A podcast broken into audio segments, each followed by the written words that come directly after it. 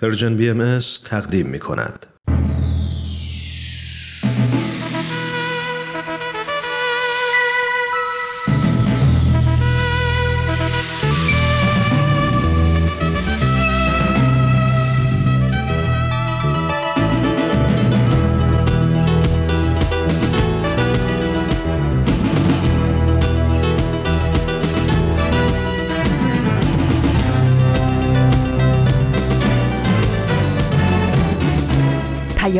دوست. برنامه ای برای تفاهم و پیوند دلها.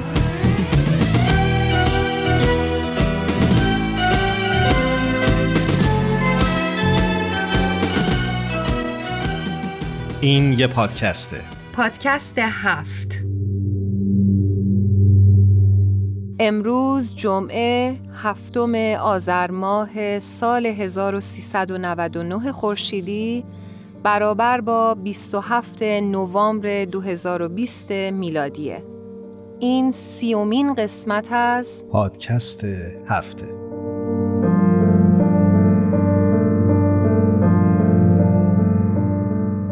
شامگاه اول خرداد 1223 هجری خورشیدی برابر با 22 ماه می 1844 میلادی شاهد لحظه مهمی در تاریخ بشریت بود. شبی که حضرت باب در شیراز آغاز دوره آینی تازه را برای اهل آدم اعلان کردند. در فجر همان شب نوزادی در تهران چشم به جهان گشود. حضرت بهاءالله برای ادای احترام به پدر خود فرزند تازه متولد را عباس نامیدند اما ایشان بعدها لقب عبدالبها به معنای بنده بها را برای خود برگزیدند.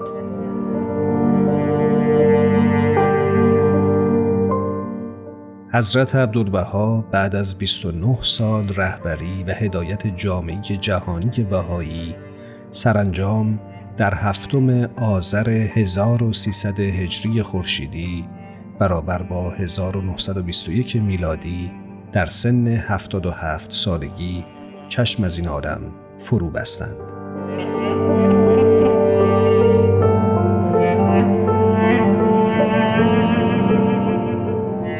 من هرانوش هستم. من هم ایمان هستم. و این یک ویژه برنامه است به مناسبت سالگرد درگذشت حضرت عبدالبها مثل اعلای دیانت بهایی. و ما این ویژه برنامه رو به همه شما شنونده های خوب Persian BM تقدیم می‌کنیم.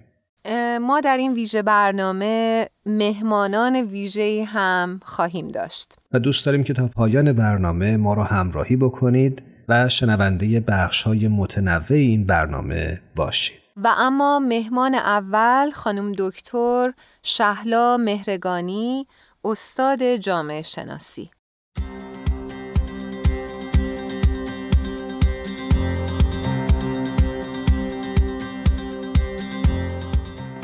خانم دکتر شهلا مهرگانی رو روی خط داریم. بسیار مفتخر هستیم و خوشحال هستیم از اینکه دعوت ما رو در این روز پذیرفتن. خیلی خوش اومدید خانم مهرگانی. خیلی ممنون. ممنون از شما که منت گذاشتین و دعوت کردین به برنامه خوبتون. اختیار داریم منم بهتون درود میگم و ممنونم که با ما در این برنامه همراه شدید. قربان محبت شما مرسی. من یه توضیح خیلی کوتاهی بدم. خانم دکتر شهلا مهرگانی استاد رشته جامعه شناسی و پژوهشگر در همین زمینه هستند در انگلستان. در حال سپاسگزارم که این وقت رو در اختیار این رسانه گذاشتید. همطور که می‌دونین امروز برنامه ما مختص هست به حضرت عبدالبها. ما خواهیم مهرگانی می‌خواستیم ازتون سوال بکنیم که در مقام جانشینی حضرت بهاءالله حضرت عبدالبها چه نقشی رو در دیانت بهایی ایفا کردن؟ جانشینی حضرت بهاءالله یک مقوله خیلی خاص و ممتازه به اعتقاد ما بهاییان در بین ادیان قبل حضرت عبدالبها رو ما به عنوان مرکز میثاق و مرکز عهد حضرت بهاءالله می‌شناسیم. معنای دیگر مرکزیت میثاق حضرت عبدالبها این هستش که حضرت عبدالبها بعد از صعود پدر بزرگوارشون رهبری جامعه بهایی رو به عهده گرفتن و از این مرکزیت میثاق و این عهد دوگانه بین حضرت عبدالبها و حضرت بهاءالله از جانب نوع انسان و حضرت عبدالبها و پیروان امر بهایی به واسطه ایشون با حضرت بهاءالله نظم اداری متولد شد که کانال و مجرای کاملا اقلانی و مدرنی هست برای انتقال اون قوه قدسی و روحانی که در شب اظهار امر حضرت باب در عالم جاری شد. این کانال و مجرای مرغوب قرار هستش که در میقات معین بعد از اینکه تمام بهاییان به وظایف خودشون عمل کردند و عالم به سمت صلح عمومی حرکت کرد اون قوای الهی رو به تأسیسات و نهادهای بشری هم منتقل بکنه تا از ترکیب این دو عنصر یعنی صلح عمومی در بین تمام مردم دنیا و قوای روحانی که از ظهور حضرت بهاءالله و حضرت باب در عالم ظاهر شده صلح اعظم و وحدت عالم انسانی بر عالم حکم فرما بشه. و به این ترتیب در حقیقت الواح وسایای حضرت عبدالبها رو می‌تونیم منشور نظم بدی و صلح اعظم و همینطور منشور نظم اداری بدونیم. حضرت عبدالبها به شکل بسیار داهیانه ای برای تداوم و انسجام نظم وحدتزای جانشینی در جامعه بهایی تمام همت خودشون رو به کار بردن و بسیار خلاقانه در الواح وسایای خودشون دو مؤسسه بیت العدل اعظم و ولایت امر رو طراحی کردن تدبیر کردن تا این دو مؤسسه قیادت و رهبری جامعه بهایی رو از دو سمت و سو بر عهده بگیرن.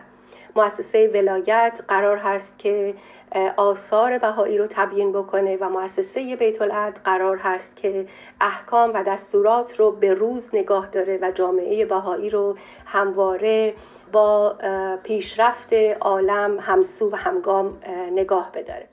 ممنونم از توضیحی که دادید. یه نکته رو هم خوب راجبش صحبت بکنیم اینجا و اون نقش حضرت عبدالبها در تبیین و یا تفسیر آثار حضرت بهاءالله هست می‌خواد یه خود روشنتر برامون بگید که دقیقا چه کار می‌کردن؟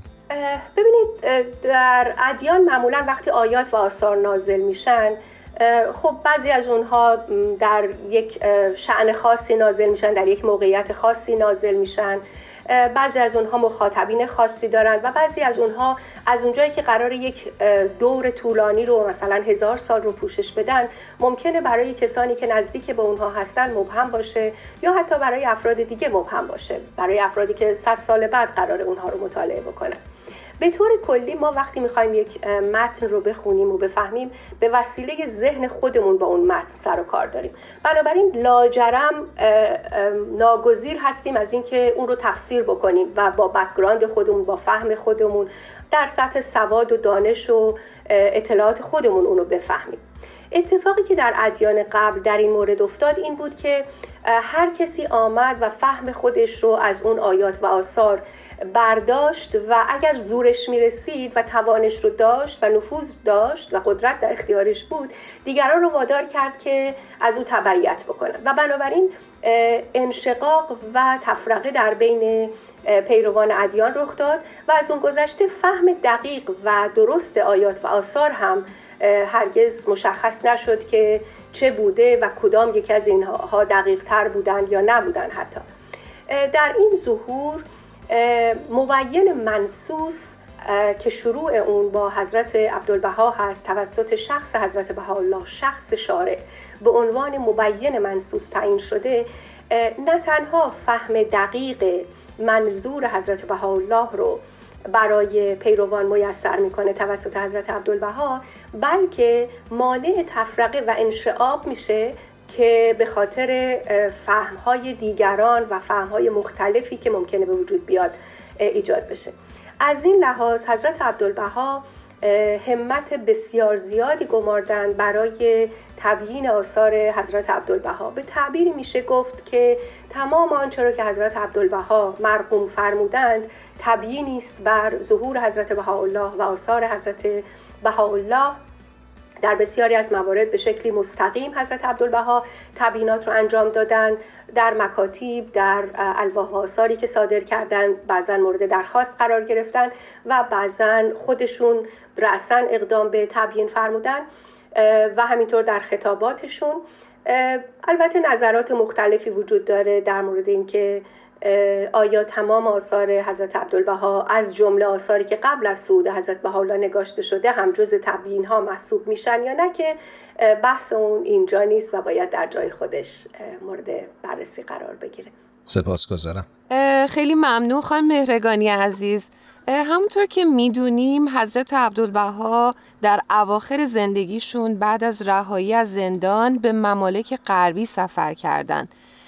این سفرها چه اهمیتی در تاریخ آین بهایی داشتن؟ تاثیراتی که حضرت عبدالبها بر غربی ها گذاشتن محدود نمود به دایره خبرگزاری ها و روزنامه ها و صرفا اندیشمندان و هنرمندان که پورترهایی از ایشون بکشن یا اشعاری در نعتشون بسرایند یا اینکه دربارشون مقاله بنویسند. حضرت عبدالبها در این حال که روی آرای اندیشمندان و فلاسفه غربی تاثیر گذاشتن از جمله تاثیر بسیار روی وودرو ویلسون رئیس جمهور وقت ایالات متحده آمریکا داشتن. به خاطر اینکه آقای وودرو ویلسون دخترشون به امر علاقمند بودن به آین بهایی علاقمند بودن. دختر وودرو ویلسون به آین بهایی علاقمند بود و ایشون در مجامع و جلساتی که حضرت عبدالبها نطقهای خودشون رو ایراد می‌کردن حضور پیدا می‌کرد و یادداشت برمیداشت. یادداشتهاش رو در اختیار پدر قرار داده بود و بعد از اون همچنین جزوات و حتی کلمات مکنونه رو که در این سخنرانی ها و در این مجامع توضیح می شد ایشون برداشته بود و برای پدر برده بود.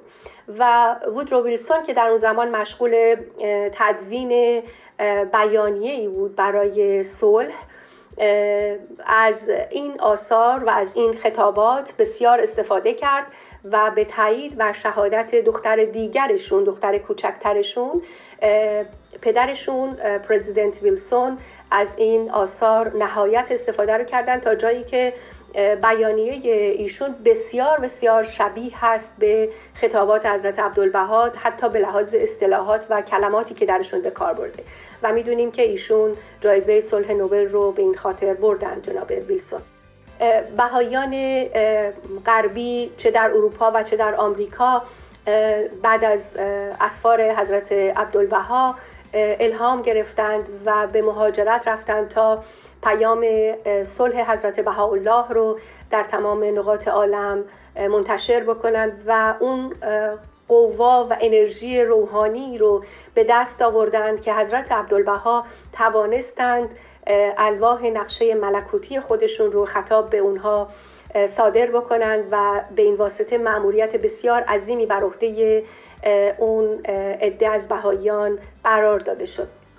نکته دیگه اینه که حضرت عبدالبها به عنوان یک انسان آزاده که در عین حال ذهنی کاملا باز برای در برگرفتن نیازها و اقتضاعات دنیای جدید داشتند و با قلبی که ملهم از آثار و تعالیم حضرت بهاءالله بود به همچنین پس از مراجعت از غرب توانایی های خودشون رو به شکل هدایت جامعه بهایی در یک الگوی منسجم و منظمی شکل دادن که در نهایت منجر به هدایت داهیانه و مقتدرانه ایشون به سمت یک جامعه کاملا مدرن بهایی شد و از آنچه که در جامعه غربی ملاحظه کرده بودند و تجربه کرده بودند جامعه شرق رو جامعه بهاییان شرق رو هم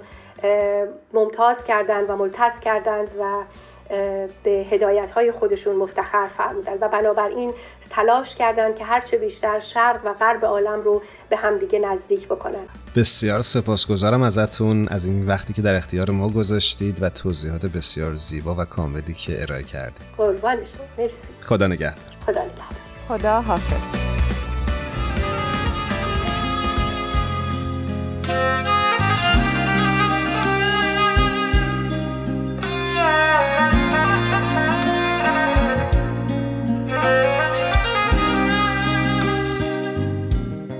حضرت عبدالبها برای من نماد صلح و آرامشم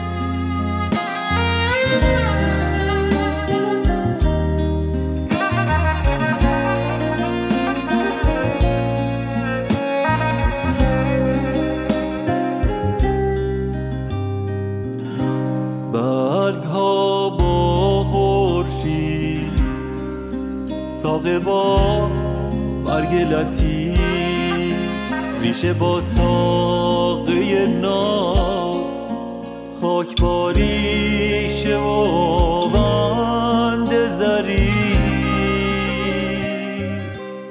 حس من نسبت به حضرت عبدالبها اینقدره که فکر می‌کنم واقعا اراده کنم پدرم کنارمه و احساس امنیت خیلی شدید دارم نسبت به بودن این بزرگوار. دل ما شور آواز تو گرمه.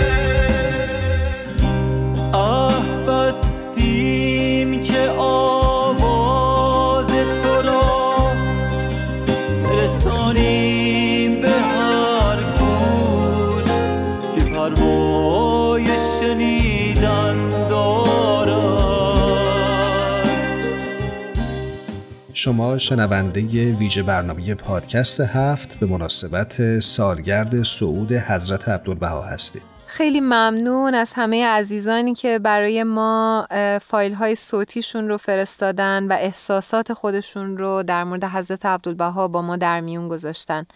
سعی خواهیم کرد که در طول برنامه برای شما عزیزان این فایل ها رو پخش بکنیم امیدوارم تا انتهای برنامه با ما همراه باشید. و اما مهمان دوم سهند جاوید پژوهشگر مسائل اجتماعی.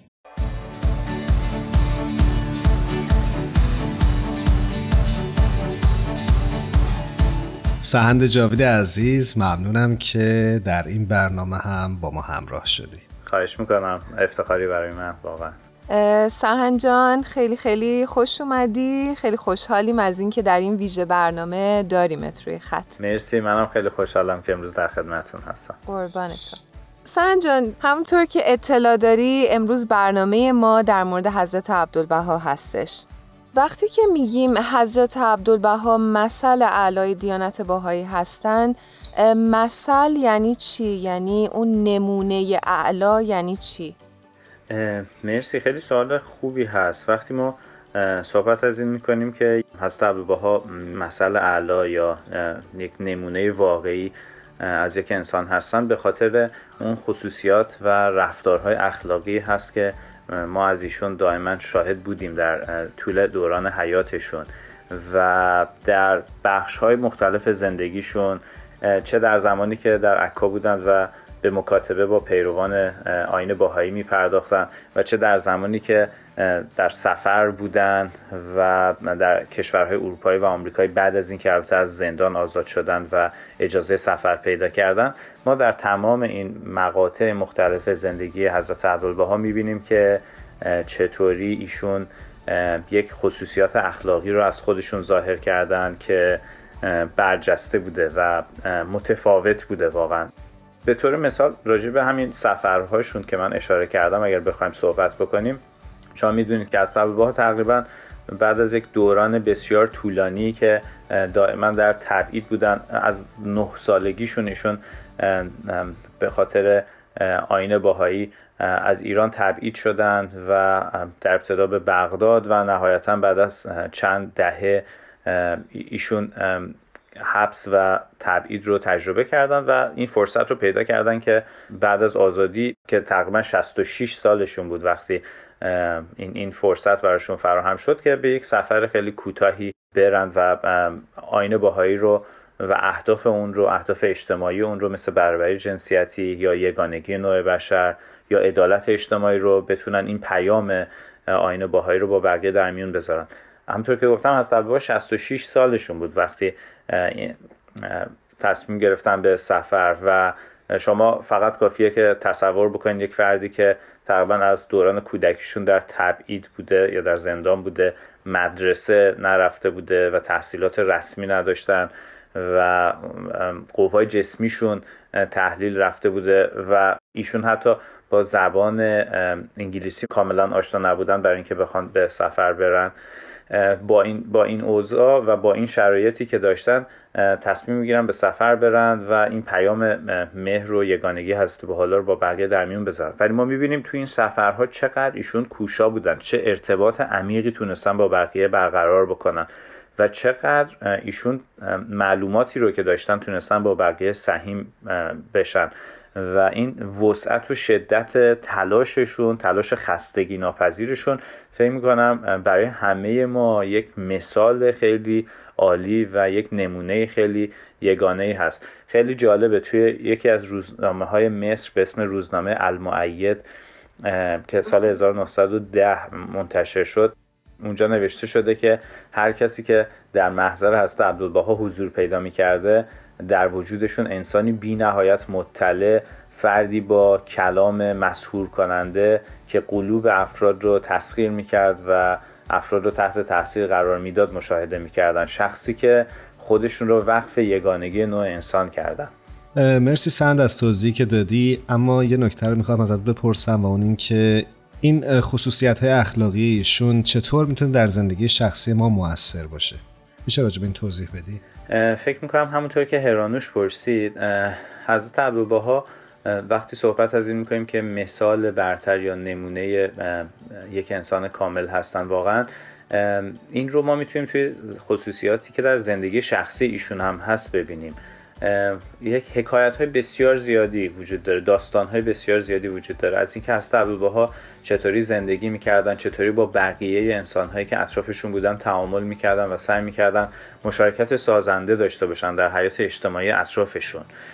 ولی در رابطه با ارتباطاتشون با سایر افراد این نکته خیلی جالبه. هر کدوم از ما طبیعتا توی زندگیمون امکان داره با افراد اطرافمون دچار سوء تفاهم بشیم یا حتی خدا نکرده کدورتی پیش بیاد ناراحتی پیش بیاد. ولی اینکه چطوری می‌تونیم با اینها مقابله بکنیم با این مشکلاتی که هر کدوم از ما به طور طبیعی در زندگی پیش میاد به خاطر سوء تفاهمات مختلفی که می‌تونه به وجود بیاد خیلی نکته مهمیه و هست ها یک مثال خیلی خوبی هستن برای ما که ما بتونیم از ایشون یاد بگیریم در که چطوری در این موقعیت های شخصی ایشون با مشکلاتی که پیش می اومده یا با سوء تفاهماتی که پیش می اومده مواجه می شدن خودشون یک بیانی دارن که توی این نوشتهشون یا توی این بیانشون میگن که باید ما چطوری نگاه بکنیم به انسانها و به دنیا که این مشکلات کمتر بشه. و من فکر می‌کنم این بیانه هست عبدالباها یک بیانی هست که داره نشون میده که خودشون چطوری نگاه می‌کردن و با چه لنزی به انسانها نگاه می‌کردن. ایشون میفرمایند که با یکدیگر در نهایت اتحاد باشید. ابدا از یکدیگر مکدر نشوید. نظرتان به ملکوت حق باشد نه به عالم خلق. خلق را از برای خدا دوست دارید نه برای خود. چون برای خدا دوست میدارید هیچ وقت مکدر نمی‌شوید. زیرا انسان کامل نیست. لابد هر انسانی نقصی دارد. اگر نظر به نفوس نمایید همیشه مکدر می‌شوید. اما اگر نظر به خدا نمایید چون عالم حق عالم کمال است رحمت صرف است لذا برای او همه را دوست می‌دارید و به همه مهربانی می‌کنید.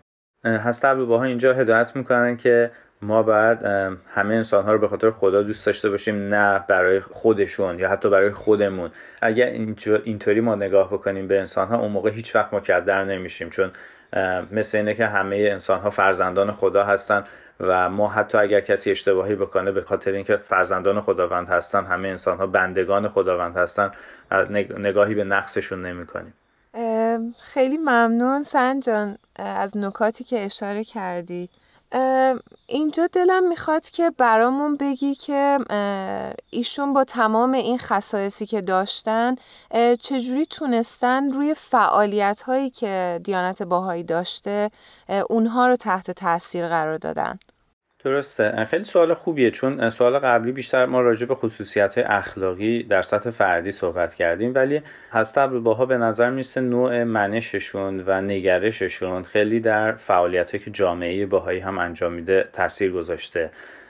به طور مثال جامعه باهایی در حال حاضر چندین فعالیت عمده انجام میده و یکی از این فعالیت ها این هست که این پیام یگانگی و عدالت حضرت الله رو ما بتونیم با تعداد بیشتری از افراد در میون بذاریم. و ما می‌بینیم که حضرت عبدالبها پیام یگانگی و عدالت حضرت الله در نهایت محبت در میون گذاشتن. از یک طرف دیگه ما شاهد این هستیم که می‌بینیم چطوری خیلی جاها بدون اینکه اصلا نامی از آین باهایی ایشون طرح بکنن بعضی از تعالیم حضرت الله رو بعضی از موضوعاتی که در آثار باهایی طرح شده مثل صلح جهانی یا صلح عمومی مثل برابری زنان و مردان این موضوعات این چنینی رو در فضاهای مختلف طرح می‌کردن و سعی می‌کردن که قلوب و افکار انسانها رو تعالی ببخشن که افراد بتونن بسیار عمیقتر فکر بکنن و رفتاری که از خودشون نشون میدن رفتار متفاوت تری باشه رفتاری که متناسب با زندگی انسان در این برهه حساس از تکامل جمعی جامعه بشری باشه. یعنی ما شاهد این هستیم که چطوری بخش های مختلف زندگی حضرت عبدالبها حیات جامعه فعلی باهایی رو به طور کلی شکل داده و تقویت کرده. سپاسگزارم ازت سهند جاوید عزیز. ممنونم که در این برنامه با ما همراه شدید دوباره. مرسی از دعوتتون مجدد و منم خیلی خوشحال شدم که در خدمتتون بودم. ممنون سهند جان. خیلی خیلی عالی بود. امیدواریم برنامه های دیگه هم در خدمتت باشیم.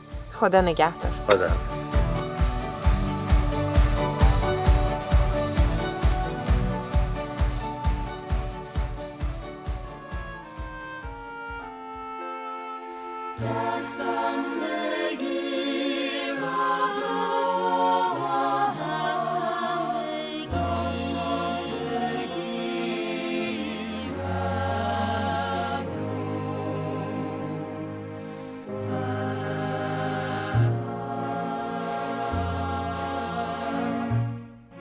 حضرت عبدالبها رو اینجوری در نظر دارم که گشاینده درهای بسته.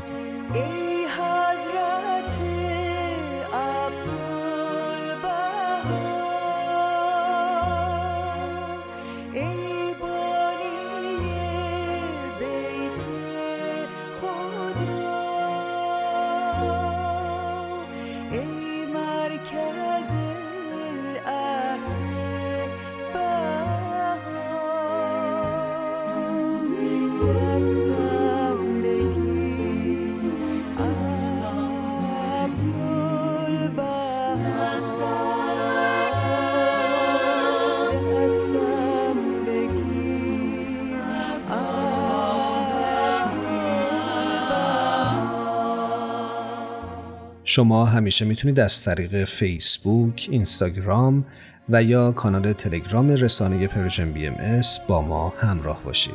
کافیه که نام Persian BM رو جستجو کنید. یک نکته هست که در مراسم خاکسپاری حضرت عبدالبها دوست داشتم که با همه شنونده ها در میون بذارم که همونطور که می‌دونین بیش از ده هزار نفر در اون مراسم از هر دین و عقیده و مرامی حضور پیدا کردن و خیلی جالب هستش که حاضران با عباراتی مثل شاهراه حقیقت، رکن صلح و نمادی از روشنی و عظمت از ایشون تجلیل و تحسین می کردند. مرسی هرانوش که این نکته رو گفتی.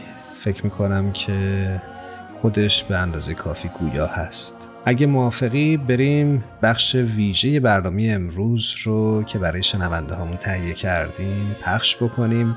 مصاحبه که میشنوید قبلا ضبط شده. امیدوارم که همه شما شنونده های خوبمون از این گفتگو لذت ببرید. همونطور که ما خیلی خیلی از این گفتگو لذت بردیم.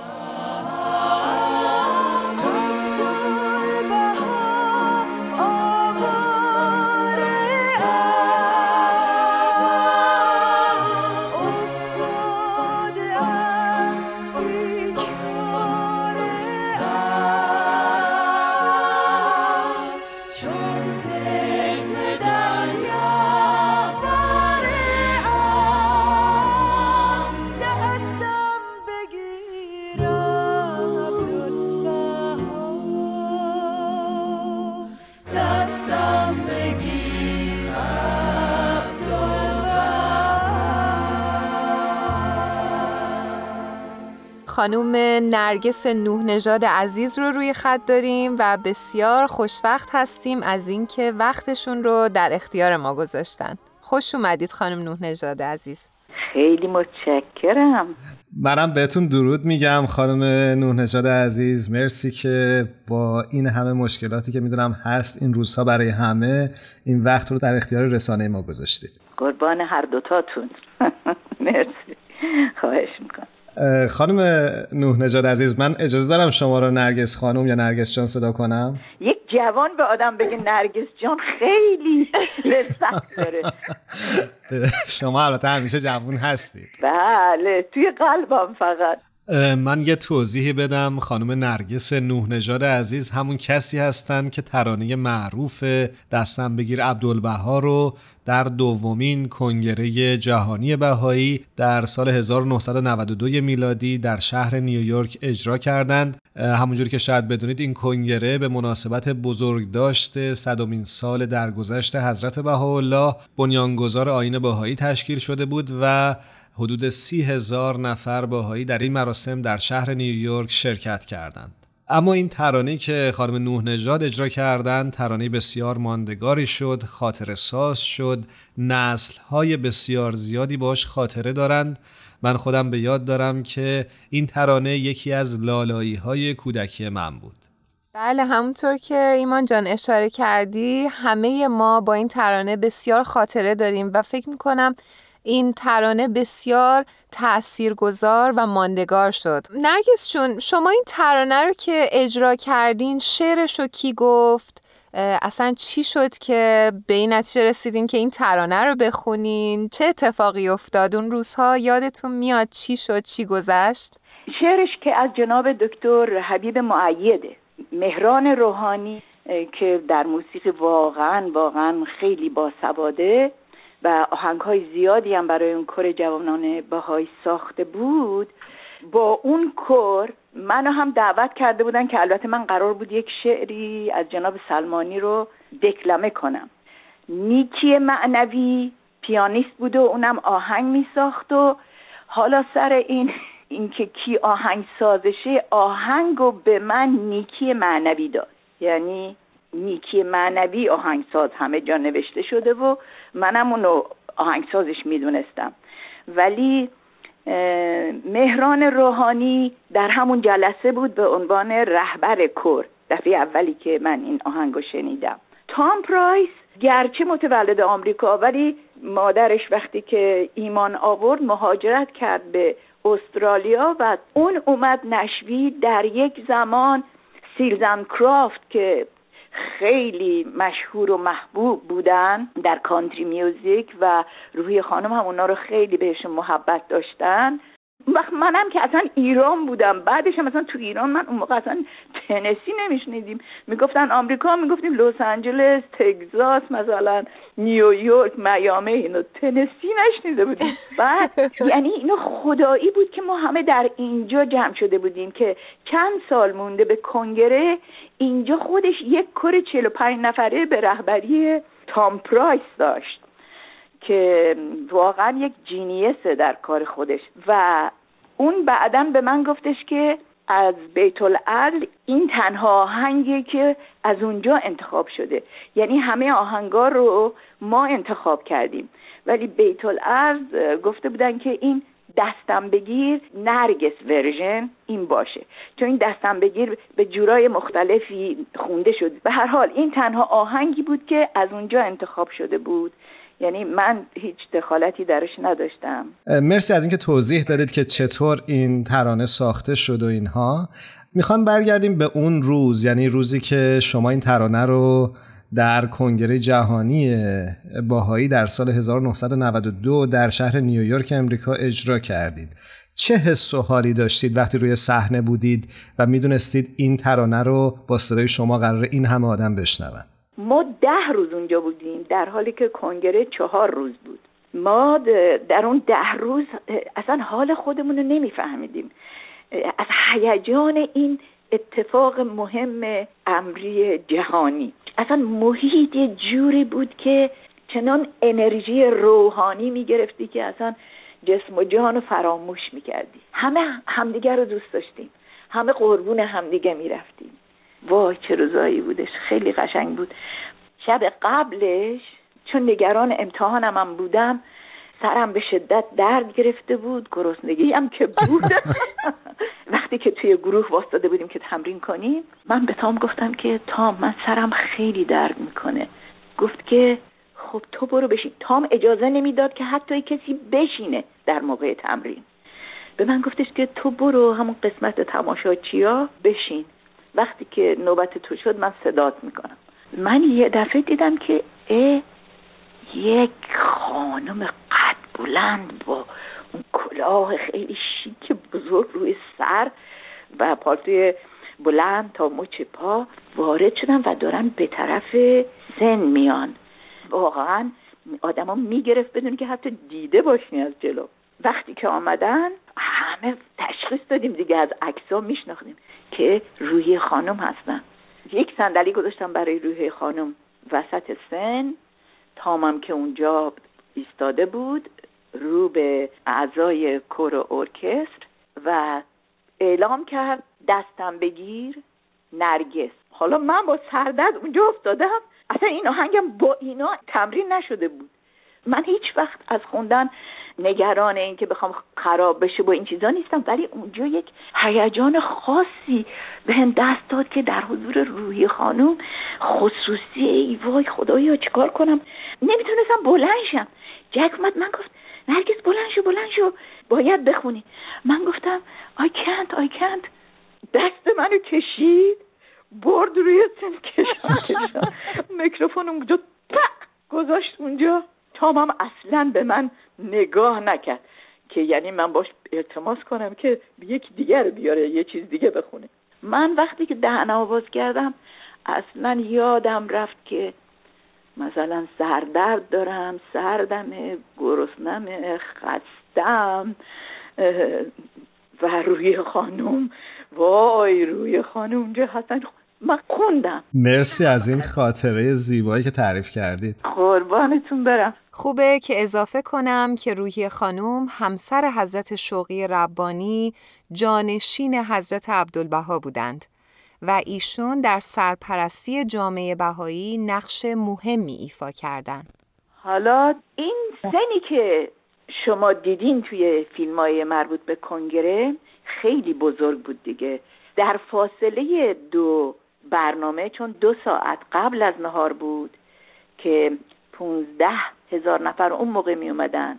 دو ساعت بعد از نهار هم باز برنامه داشتیم که گروه بعدی می اومدن چون بیشتر از سی هزار نفر اونجا همه جای دنیا اومده بودن. وقتی که از چادر خودمون در آمدم که بیام برم به طرف سن دیدم جناب فروتن با دو سه نفری که دورشون مثل سکیوریتی بودن.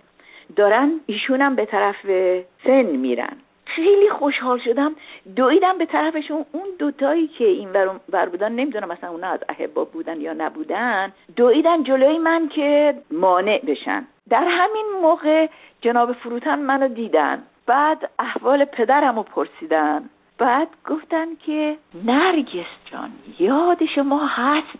من در ایران وقتی که شما یازده سالتون بود گفته بودم که یک روزی برای دنیا می‌خونی؟ امروز همون روزه. خیلی ممنون نرگس چون خیلی خاطره جالبی بود. فقط دوست دارم اضافه کنم که جناب علی اکبر فروتن معلم، سخنران و نویسنده برجسته باهایی بودند. نرگس چون میشه در انتها خیلی کوتاه حستون رو نسبت به حضرت عبدالبها بیان کنین؟ وای دیگه دارین وارد لحظات خصوصی من با حضرت عبدالبها میشه نمی‌دونم. همیشه احساس کردم که حضرت عبدالبها با من خیلی رفیقن. همیشه به دادم رسیدن. حضرت عبدالبها به هر حال حلقه اتصال بین ما با حضرت بهاءالله هستند دیگه. روابط احساسی خاصی با حضرت عبدالبها دارم. سپاسگزارم ازتون نرگس خانم عزیز. خیلی خیلی خوشحال شدیم که تونستیم باتون صحبت بکنیم. امیدوارم که همیشه برقرار باشید و باز هم ما بتونیم صدای قشنگ شما رو بشنویم. نرگس چون حقیقتا برای من لحظات زیبایی بود بودن با شما و صحبت کردن با شما. امیدوارم هر جا که هستید همیشه سالم و تندرست باشین و ما حتما حتما دوباره در خدمتتون باشیم و بتونیم از صحبت های شیرینتون استفاده کنیم. قربانتون برم. خیلی خیلی ممنونم منم. خدا حافظ خدا حافظ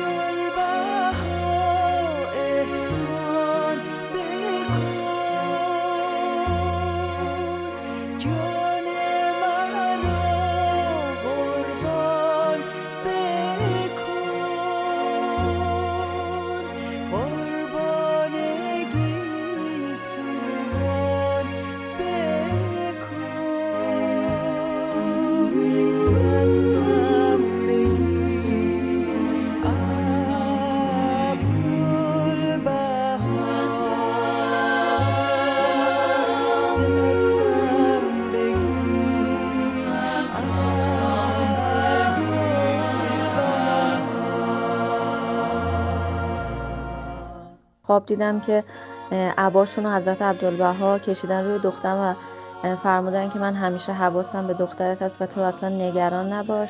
و من همیشه واقعا فکر کنم یک پدر مهربان دارم که تکیه گاه من هستن ایشون.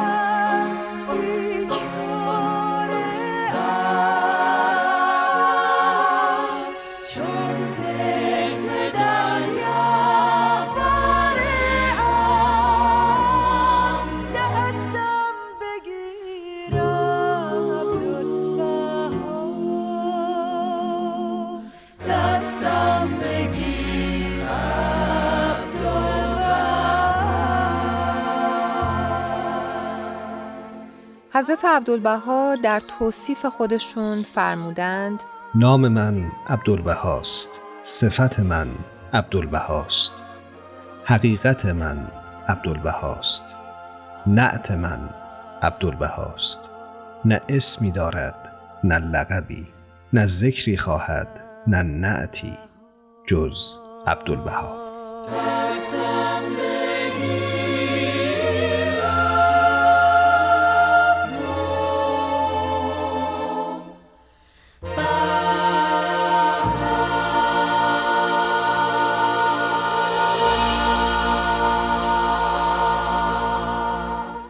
مرسی از اینکه تا پایان این ویژه برنامه با ما همراه بودید. یک بار دیگه دوست دارم از همه تهیه کننده های خوب برنامهمون الهام، تارا، بدی و میساق عزیز نهایت تشکر رو داشته باشم. خدا یار و نگهدارتون. خدا حافظ.